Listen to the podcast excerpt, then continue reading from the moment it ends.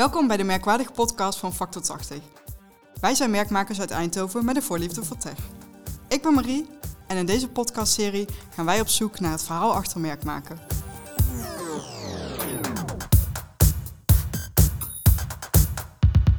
Teamwork, dat draait om bij het bouwen van een sterk merk.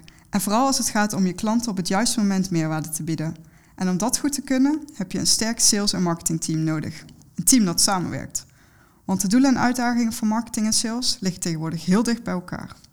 Mijn collega Jeroen gaat samen met onze gast Dennis van Ravenswij in gesprek over de traditionele rolverdeling van marketing en sales. Hoe het anders kan en hoe de twee elkaar kunnen versterken.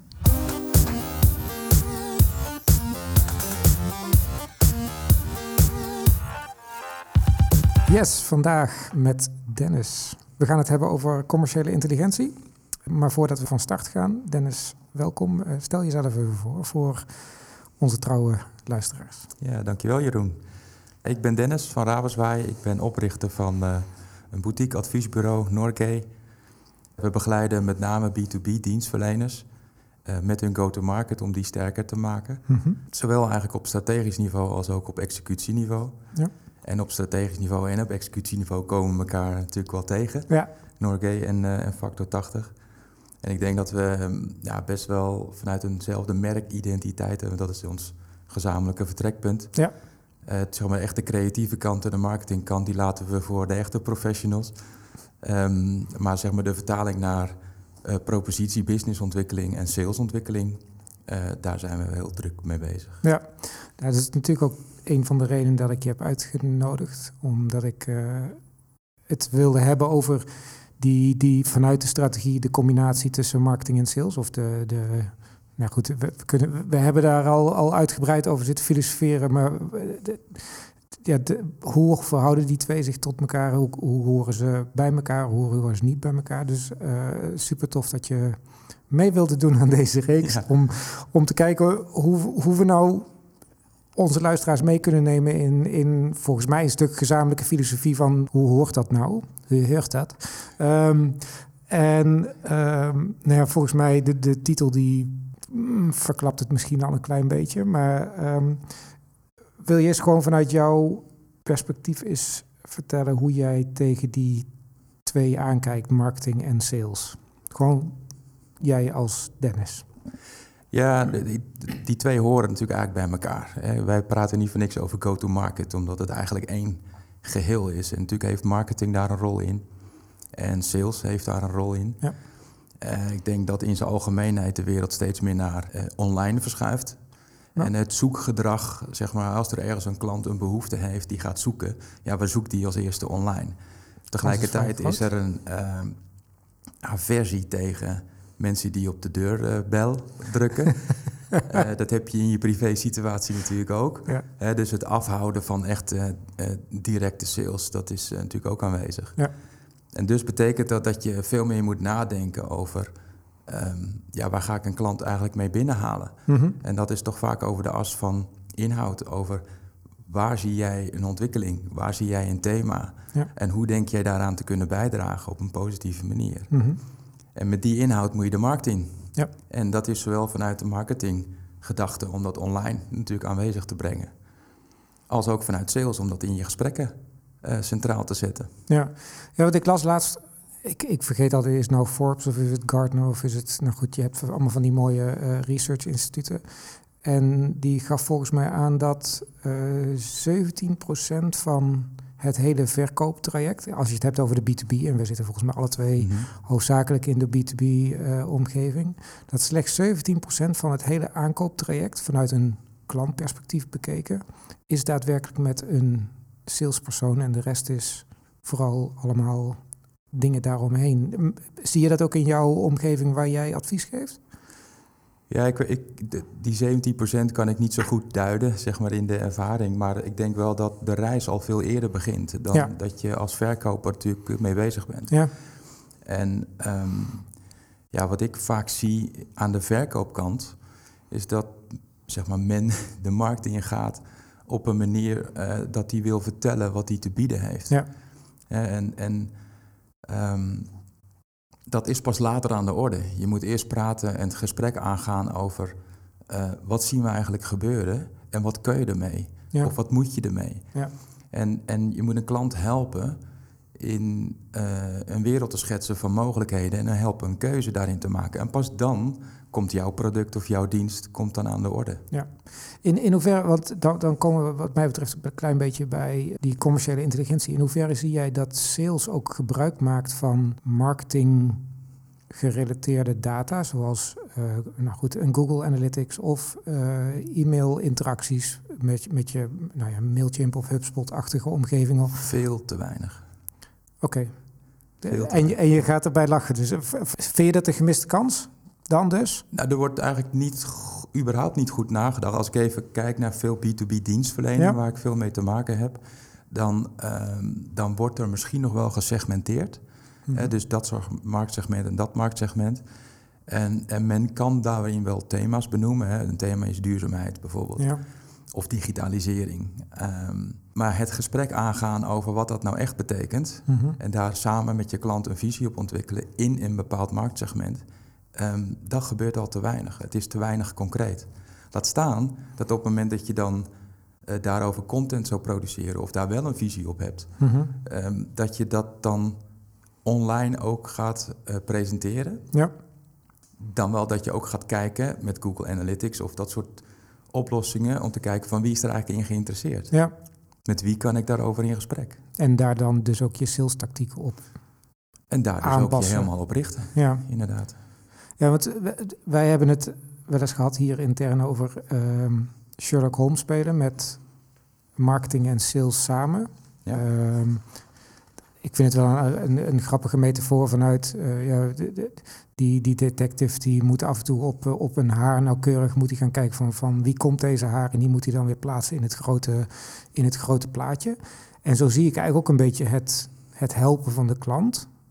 Uh, zie jij dat op dezelfde manier? Dat je, dat je samen met marketing en sales die, die, die detailvragen en dat overal plaatje in, in kaart moet hebben om ervoor te zorgen dat je die klant, waar je het uiteindelijk voor doet, ook zo goed mogelijk kunt helpen? Ja, je hebt, uh, ik denk dan wel aan zowel nieuwe klanten als ook aan bestaande klanten. Fair, ja. Uh, dus um, er is over het algemeen ook nog best veel te halen uit bestaande klanten. Ik heb best ja. veel eigen klanten die zeg maar een onderdeel uh, aanpakken zeg maar, bij een bepaalde klant en nog veel meer daarin zouden kunnen doen. Ja. En dan heb je wel elkaar nodig om wie ziet welke, hè, dus gewoon puur alleen om die informatie. Waar heeft mijn klant behoefte aan? En mijn klant is niet één persoon. Het zijn verschillende afdelingen, het zijn ja. verschillende personen, het zijn verschillende behoeftes. En daar moet je dan ook wel als team op inspelen. Maar stel er zit iemand die luistert uh, en die zegt, ja maar waar de fuck begin ik? Waar zou je moeten beginnen wat jou betreft? Ik zou beginnen met uh, toch als, als zelf, als team, goed na te denken over... Welk team bedoel je dan? Dus zeg maar, Heel je commercieteam. Als jij een B2B dienstverlener bent, ja. dan zou ik met je hele commerciële team nadenken over hoe je een klant zou willen helpen. Ja, dus marketing en sales en service bij elkaar. Bij elkaar. Ja. En, en soms is het misschien zelfs wel op strategisch niveau, omdat je dan denkt van, als mijn klant toch behoefte heeft aan X, Y, Z, ja. kunnen we hem daar dan wel echt goed bij helpen? Mm -hmm. Ook al zijn dat dingen die misschien nieuw zijn. Ja. Maar als je dan een klant op zijn best kan helpen daarmee, waarom zou je het dan niet doen? Ja, Ook al zou je daar zelf iets op moeten ontwikkelen. Ja. Um, dus ik zou toch wel echt zelf beginnen met na te denken. Ja. Vooral bij de vraag uh, die de klant jou niet stelt. En dat zeg ik even zo, hè, omdat het vaak een soort van onbewuste, uh, ik noem het ook vaak een latente behoefte is. Ja. En um, dat is dus, daar komt geen actieve vraag of behoefte van die klant naar jou toe. Ja, en dan heb je het over bestaande klanten, denk ik. Hè? Be maar ook nieuwe klanten. Ja. Want als er ontwikkelingen ja. zijn, zoals verduurzaming of digitalisering, weet een klant niet altijd precies wat de mogelijkheden zijn. Zeker niet vanuit jouw expertise. Fair. Dus moet je hem wel helpen in, hey, wat is jouw visie op dit thema? Ja. En wat denk jij aan oplossingen uh, te zien, dan wel welke route kies jij daarin? Mm -hmm. En als je daarop kan aanvullen, ja, dan ben je eigenlijk al meerwaarde aan het creëren. Ja. Dus ik zou echt als commercieel team nadenken over hoe je een klant het beste kan helpen, waar jij denkt dat die staat en waar die zou moeten staan. Ja, dan heb je het dus ook echt over een één op één inschatting. Niet op een één op en zo van, oh ik heb weer, dan even terugkomend op jouw woord segment. Ik heb een segment klanten ergens in de, nou ja, in de IT-dienstverlening. Uh, maar je bedoelt echt gewoon één op één zo van wat zie ik bij hun gebeuren? Uh, wat zie ik op hun website? Wat zie ik op hun LinkedIn-profielen? Uh, wat zie ik daar allemaal gebeuren? Met, om daar op met die... bestaande klanten zeker. Ja. maar op het moment dat je een klant hebt geholpen een volgende stap richting zeg maar even toekomst, toekomstbestendigheid te brengen, dan kan je dat ongetwijfeld bij andere klanten in datzelfde segment ook. Ja. Wellicht, met accentverschillen, ja. um, um, wellicht met snelheidsverschillen, Mm -hmm. maar je kunt hem helpen. Ja. Dus het van tevoren nadenken over waar kan ik een klant mee helpen, ja. Uh, dat zou ik dan vooral ook doen in segmenten of op doelgroepen gericht, waar je dus meerdere klanten daarbij kan helpen. Ja. Want daarmee kan je je sweet spot vergroten. Ja, eens. En als je dan eenmaal bij, bij die klant aan tafel zit, hè, als nou, de, de vanuitgaande dat sales, traditioneel gezien dat sales aan, aan tafel gaat bij zo'n klant, um, op welke manier heb je het idee dat marketing dan nog die bijdrage kan leveren tijdens het proces dat sales zeg maar nou ja, wekelijks of weet ik hoe, welke interactie erin zit, maar ja. hoe, hoe kan marketing daarin weer support leveren. Want we hebben het er ook eerder over gehad van marketing en sales zitten niet na elkaar. Want uh, om even die context te bieden, want je hebt natuurlijk die, die standaard sales funnel. Ja, ik teken hem nu in de lucht, dat ziet de, ja. de luisteraar thuis niet. Maar ik ga ervan uit dat iedereen wel die, die standaard uh, die funnel kan zien met uh, nieuwe leads die er aan de bovenkant ingeflikkerd worden. En dat wordt steeds smaller en dan mm. hou je er een paar deals over. En ergens halverwege zit die, die handshake tussen marketing en sales. we hebben al gezegd van ja, dat is niet meer een verticaal naar beneden uh, apparaat, maar marketing en sales zitten naast elkaar. Um, dus naarmate je naar beneden afdaalt in die funnel, hoe heb jij het idee dat, dat marketing sales nog kan helpen? Of tweede vraag, hoe kan sales marketing helpen in wat meer de bovenkant van die funnel? Om ervoor te zorgen dat we dus ook echt naast elkaar. Nou, we, ik doe nou net alsof we twee ja. verschillende. Nou goed, ik denk dat waar, waar de discussie vandaan komt, is dat we volgens mij beide bij verschillende organisaties nog steeds zien dat het twee verschillende silootjes zijn. En we proberen het juist bij elkaar te brengen. Dus misschien moeten we ook communiceren alsof ze samen zijn. Waar kan het commerciële team elkaar verder in helpen? In de bovenkant van de funnel en de onderkant van de funnel, wat jou betreft? Ja, ik denk dat, um, wat ik net zei, hè, dus als je het gesprek aangaat over uh, de, de situatie bij de klant of in een bepaalde markt, dan gaat het dus niet over jouw eigen oplossing of over jouw eigen producten, diensten. Uh, waar heel vaak veel marketingmateriaal over beschikbaar is. Ja. Um, waarbij ik in mijn idee veel te weinig materiaal zie, bijvoorbeeld als het gaat over uh, topics die over de markt gaan, over klanten gaan. Ja. Uh, en wat daarin allemaal te doen is. Dus ik denk dat sales veel duidelijker kan aangeven. Wij willen meer het gesprek aangaan met onze klanten over, over klantsituaties. Ja. Help ons dan ook met materiaal te maken of, of met uh, uh, ofwel routekaartjes of, of met uitgewerkte thema's. En zeg van aan welke knoppen zou ik überhaupt kunnen draaien Mhm. om een bijdrage te leveren aan een bepaald thema. Ja. Aan verduurzaming, digitalisering, noem maar Ja. op. Um, zodat je echt de dialoog aan kan gaan met een klant. Over zijn situatie en over wat hij kan doen om het meest impact te maken. Dus dat is een vraag vanuit sales naar marketing toe. Mhm. En marketing zou denk ik veel meer bezig moeten zijn ook met wat zien we dan allemaal gebeuren. Ja. En daarover na te denken over wat, wat zouden wij eigenlijk moeten kunnen doen om in een bepaalde markt uh, zinvolle bijdrage te kunnen leveren. Wat rondom je productdienstverlening hangt, zweeft, zwermt. Ja, en, en, niet en, zozeer rondom alleen maar het product marketinginformatie bedoel je? Nou, kijk maar eens naar de gemiddelde website. Hoe vaak is een website nog inside-out gericht? Uh, inside-out? Inside-out in de zin van, wij presenteren ons met onze producten ja. en diensten en wat we daarin te bieden hebben. Best nog regelmatig. Best regelmatig. En ja. als je dat wat meer zegt van, nou, wij als ICT-dienstverlener, als we dat voorbeeld van net even ja. pakken, uh, richten ons op uh, deze drie, vier segmenten. Ja. Wat gebeurt er dan in die drie, vier segmenten? En waarom is het dan goed om ons product of onze oplossing daarin uh, te plaatsen? Ja. ja. Dat kan nog veel beter. Ja. En dat is dan weer een rol van marketing. Ja, ver. En uh, hoe zie je, um, om die er dan als overkoepelende paraplu nog maar bij te houden, hoe zie je het merk daarin? Nou, het merk geeft uh, of, of mag of moet uitstralen waar je voor staat. Ja. En uh, dat is niet voor niks merkidentiteit. Hè? Dat is ja. jouw identiteit. Waar sta je voor? Wat ja. ben je bereid om te verdedigen? Of waar heb je het vuur voor uh, in je schoenen zetten om, om voor, te, voor te gaan?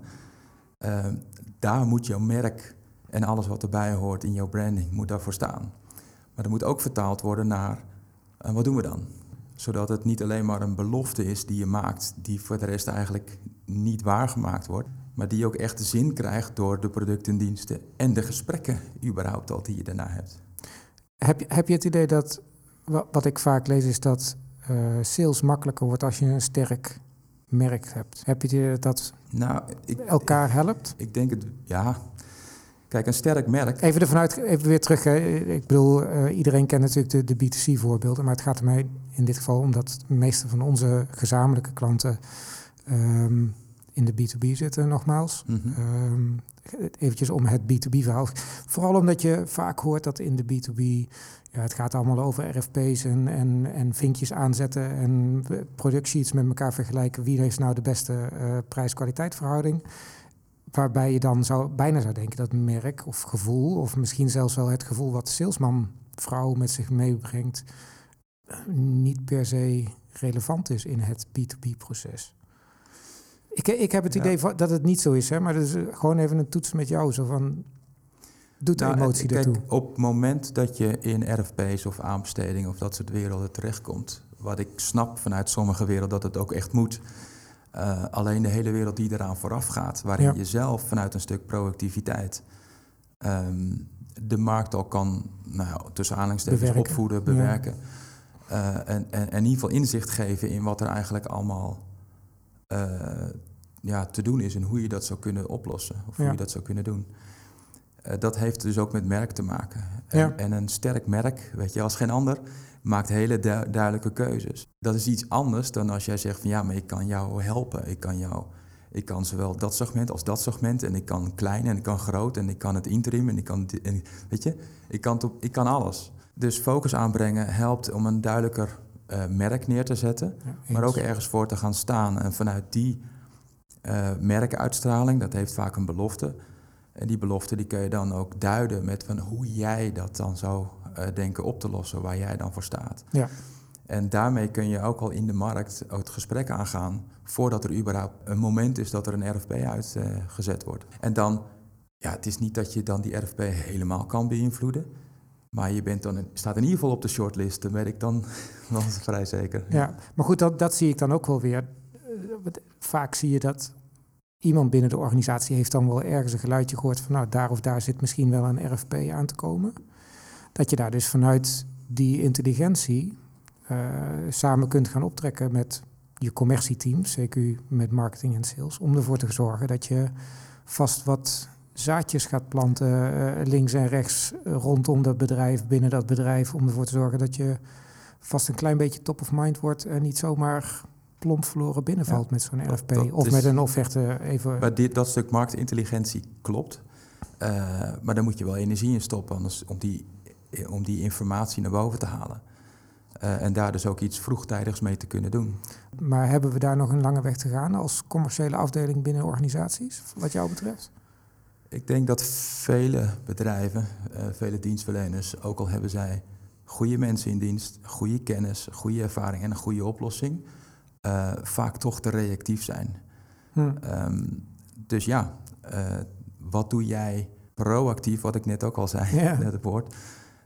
ik, ik mis echt soms die proactiviteit om zelf de markt in te gaan. Ja. Um, net had ik het over de vraag die de klant niet aan jou stelt. Ja. Is hetzelfde als dat je aan het eind van de week nadenkt over hoeveel van mijn tijd heb ik de afgelopen week besteed aan die klanten die ik wil bewerken, die ik wil binnenhalen. Ja. In plaats van wat vandaag op mijn bord komt en waar ik vandaag mee aan de gang ga. En als ik die vraag dan vaak stel, dan krijg ik vaak toch een teleurstellend antwoord. um, maar dus vinden ze, iedereen vinden snapt het zelf ook teleurstellend? Is. Ja, vreemd genoeg wel. Hm. Dat is namelijk zo logisch dat je proactief bent. Maar als je dan echt daadwerkelijk naar iemand zijn agenda kijkt, Ja, dan is die vaak zo vol en zit er weinig denktijd in. Eh, en dus ook te weinig proactiviteit. Want zelfs, zelfs met die intelligentie van waar zit een RFP aan te komen, waar zit een aanbesteding aan te komen, eh, je kunt nog één stap daarvoor zetten en zeggen van oké, als wij ergens voor staan, welke van onze klanten of welke van de bedrijven die in ons segment zitten, het Ja. doelgroepsegment, eh, zouden het best bij ons passen? ja. En, en die dus ook gaan bewerken, even los van of ze een RP ja gaan die, de, uitzetten of de niet. droomlijst, de Droomlijst. droomlijst prospects. Ja. Juist. Ja, nee, eens. Dus we moeten meetings uit de agenda's gaan slopen. En we moeten daar. Ja, hoe pak je dat? eh, Moet je dan met, met z'n allen gewoon om een tafel gaan zitten en, en, en gewoon namen opschrijven en zeggen van wat, wat speelt er bij deze mensen? Is het, is het zo plat en simpel? Of Nou, er zitten wel meerdere dingen die bij elkaar komen natuurlijk. Je moet en de discipline hebben om echt eh, vooruit te denken en te werken. Ja. Hè, dat is dat stukje proactiviteit. Maar je moet ook weten ehm, waar jij dan het verschil mee denkt te kunnen maken, waar je impact mee kan Ja. maken. Eh, en dat moet allemaal aan elkaar, dat moet als één geheel bij elkaar ja, moet goed Horen. Ja, zomaar. snap ik. Ja, Ehm, dus je kan wel als, als marketing of als sales iets willen, maar dan moet je het ook kunnen leveren. En, Ja. eh, ja, dus dat moet je ook wel echt kunnen waarmaken. Eh, en daarover nadenken, daar scherpe keuzes in maken. dat moet dan eigenlijk weer goed door goed management of door goed leiderschap worden bepaald. ja, Dus als je het hebt over het dagdagelijkse eh, ja, gebrek aan proactiviteit, dan gaat er uiteindelijk best wel wat aan vooraf Mhm. nadenken over je merk, waarvoor je staat, over jouw doelgroepsegmenten, over eh, wat daar allemaal in speelt en hoe jij daar impact op eh, denkt te kunnen maken. Ja. En daar dus ook de juiste proposities en, en diensten op, op ontwikkelen. Maar ik voel dan al, zeg maar, het- zo'n zo'n zo'n berg aankomen van nog meer werk, nog meer werk, nog meer werk. Als je klein wil beginnen en je wil gewoon met kleine stapjes. We hebben ook ooit een, eh, een podcast gemaakt over eh, eh, Tiny Habits van, eh, van BJ Fogg. Van hoe kan ik nou zorgen dat ik wekelijks van die mini-stapjes maak, waardoor ik toch vooruitgang boek in plaats van het maar als een berg zien van, oh ja, ik moet proactiever worden en ik, ik moet eerst heel veel onderzoek doen. Waar, Ja, ik denk dat je sowieso vandaag of morgen kan beginnen met eh, meer te laten zien waar je verstand van hebt. Ja. Eh, dus, dus ga dat opschrijven. Ga dat zoals wij ook eh, in gesprek zijn. Weet Ja. je, ga, ga op de ene manier laten merken waar je verstand van hebt. Ja. Ehm, en die content maken, die kan je ook morgen doen. Ja. En vanuit die kennisuitwisseling ontstaan er ongetwijfeld kansen om met ook de buitenwereld mee in gesprek te gaan. Ja. En, eh, en dan volgt de rest de zaak ook vanzelf. Je hoeft niet altijd maar lineair, eerst strategie en dan een merk en dan de marketing en dan, je- dat hoeft niet. Jawel. Het is de, uiteindelijk kom je daar misschien, het duurt langer, maar dan kom je verder mee. Ja, fair. Maar je kunt ook morgen beginnen met een aantal dingen eh, die ongetwijfeld aanwezig zijn in veel B2B bedrijven. Ja. Er zit veel kennis, er zit veel goede producten, echt wel. Ja.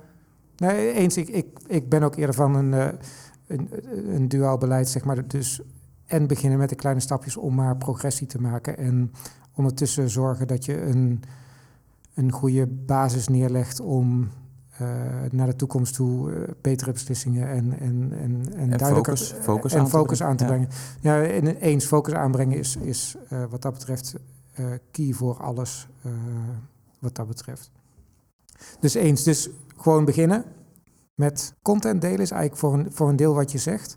Ehm, maar waar, waar ik ook nog wel mee worstel en ehm, waarvan ik niet zo goed weet hoe ik daar eh, ook richting klanten, maar misschien ook wel voor mezelf, ehm, hoe, je, hoe je daar ultiem mee omgaat. Kijk, die, die commerciële intelligentie vanuit de markt en vanuit wat je zelf te bieden hebt, en die moet je het bij elkaar zien te brengen. Je kunt zeggen, ja, ik leg een CRM-systeem aan en daar, die, dan geef ik zeg maar een timmerman, geef ik een hamer en een zaag en zeg ik van, nou, nou kun je timmeren. Dat is natuurlijk niet. Je kunt Mhm. niet een CRM-systeem zeg maar installeren en zeggen, dan, dan doe ik het goed. Maar hoe ga je ervoor zorgen dat, dat je in een markt waar, waar je dus een complex productportfolio hebt aan, aan je eigen kant en aan de andere kant een, een markt hebt met, met een grote DMU vaak, lange sales cycles, eh, dat je vanuit het, het vanaf het moment dat, dat ze anoniem binnenkomen op je website en je ze misschien een klein beetje kunt tracken met, met een HubSpot-achtige of met een, goed, een andere insight tool, tot aan cross-sell, upsell en zorgen dat ze klant blijven en dat je dat weer voeten aan marketing. Hoe ga je dat in godsnaam vastleggen? Want voor dat, met wisselende mensen en lange termijn relaties met je klanten moet je. En ik heb het idee dat menig CRM-systeem daar nog een klein beetje uh, tekort schiet. Of schiet het CRM-systeem niet tekort? vooral over nieuw business, uh, denk ik dan? Nou ja, beide. Um, want ik denk ook dat je bij een huidige klant, um, als je daar over de vloer komt, uh, kansen kunt spotten op andere afdelingen of hoort van in de wandelgangen van oh, maar misschien gaat daar nog eens dat spelen. Hoe ga je dat soort dingen vastleggen en een soort faciliteren dat, dat je daar weer omheen blijft zweven als commerciële afdeling? Of is dat wederom discipline van de mens om ervoor te zorgen dat het vastgelegd wordt. Nou, kijk, als je bestaande klanten hebt, dan wat Eddie Sherlock Holmes die uh, net zelf zei, ja. Uh, ja, weet je, de meest uh, fijne vorm daarin is om als commercieel team gewoon eens in uh, zoveel tijd, laten we zeggen een paar keer per jaar, echt na te denken over de next step met jouw klant. -hmm. um, voor nieuw business um, zou ik niet alleen vertrouwen op je website, maar zou ik ook zeker op de socials ander soort content laten zien. Um, en dat is echt niet. Uh, wat, als ik nu naar LinkedIn kijk, bijvoorbeeld, waarin veel bedrijven op die op LinkedIn zijn, uh, nieuwswaardige dingen brengen. Over activiteiten of openingen of wijzigingen of wat dan ook. Maar nooit inhoudelijk over wat er speelt in een bepaalde markt. Of bijna nooit. En denk wat zonde. Mm -hmm. Want daar heb je toch juist heel veel verstand van. Dus, dus daar zou je ook al best wel veel meer mee kunnen doen.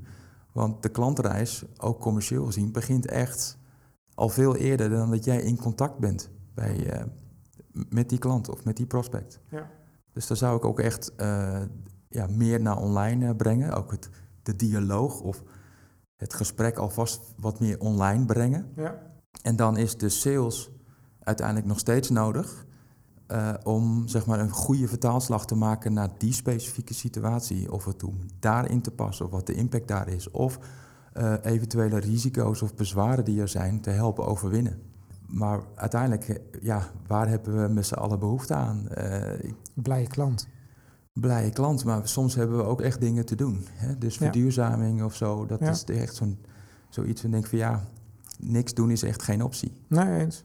Uh, en in welke wereld we ook zitten, of het een ICT-dienstverlener is, of, of uh, een zakelijk dienstverlener of een technisch dienstverlener, of, dat maakt niet uit. We zijn allemaal op een bepaalde manier bezig met een betere wereld te creëren. Soms moeten we, hè, vanuit ja. wet en regelgeving, en soms willen we het ook echt. Ja. Um, ja, en alleen daar dan kan heel veel bedrijven al in ieder geval zeggen hoe zij denken daarin een bepaalde impact te willen maken. En ja. dan is het niet altijd puur commercieel, zou ik willen zeggen. Maar gewoon ook omdat je vindt dat een aantal dingen gewoon moeten gebeuren. Helemaal eens, ja. Um, nou, ik vind dat een mooie uh, afsluiting voor nu. Um, ik heb zo'n vermoeden dat we uh, meer onderwerpen hebben waar we het samen over kunnen gaan hebben. Dat zou zo um, kunnen. dus ik, ik denk dat ik je gewoon nog een keer ga uitnodigen voor een, uh, voor een volgende gesprek. Uh, ik vond het in ieder geval leuk dat je bij deze aanwezig wilde zijn. Heel graag um, gedaan. Heb je als uh, luisteraar vragen aan mij of Dennis over uh, commerciële intelligentie of naar whatever onderwerp er vandaag langs is gekomen, podcast.factor80.nl. uiteraard mag het ook via een van de twee LinkedIn-contacten of gewoon bellen. Mag tegenwoordig ook nog steeds. Um, we horen graag van je. Dennis, dankjewel. En volgens mij gaan we elkaar nog een keertje Zeker weten. Dankjewel. Dank je.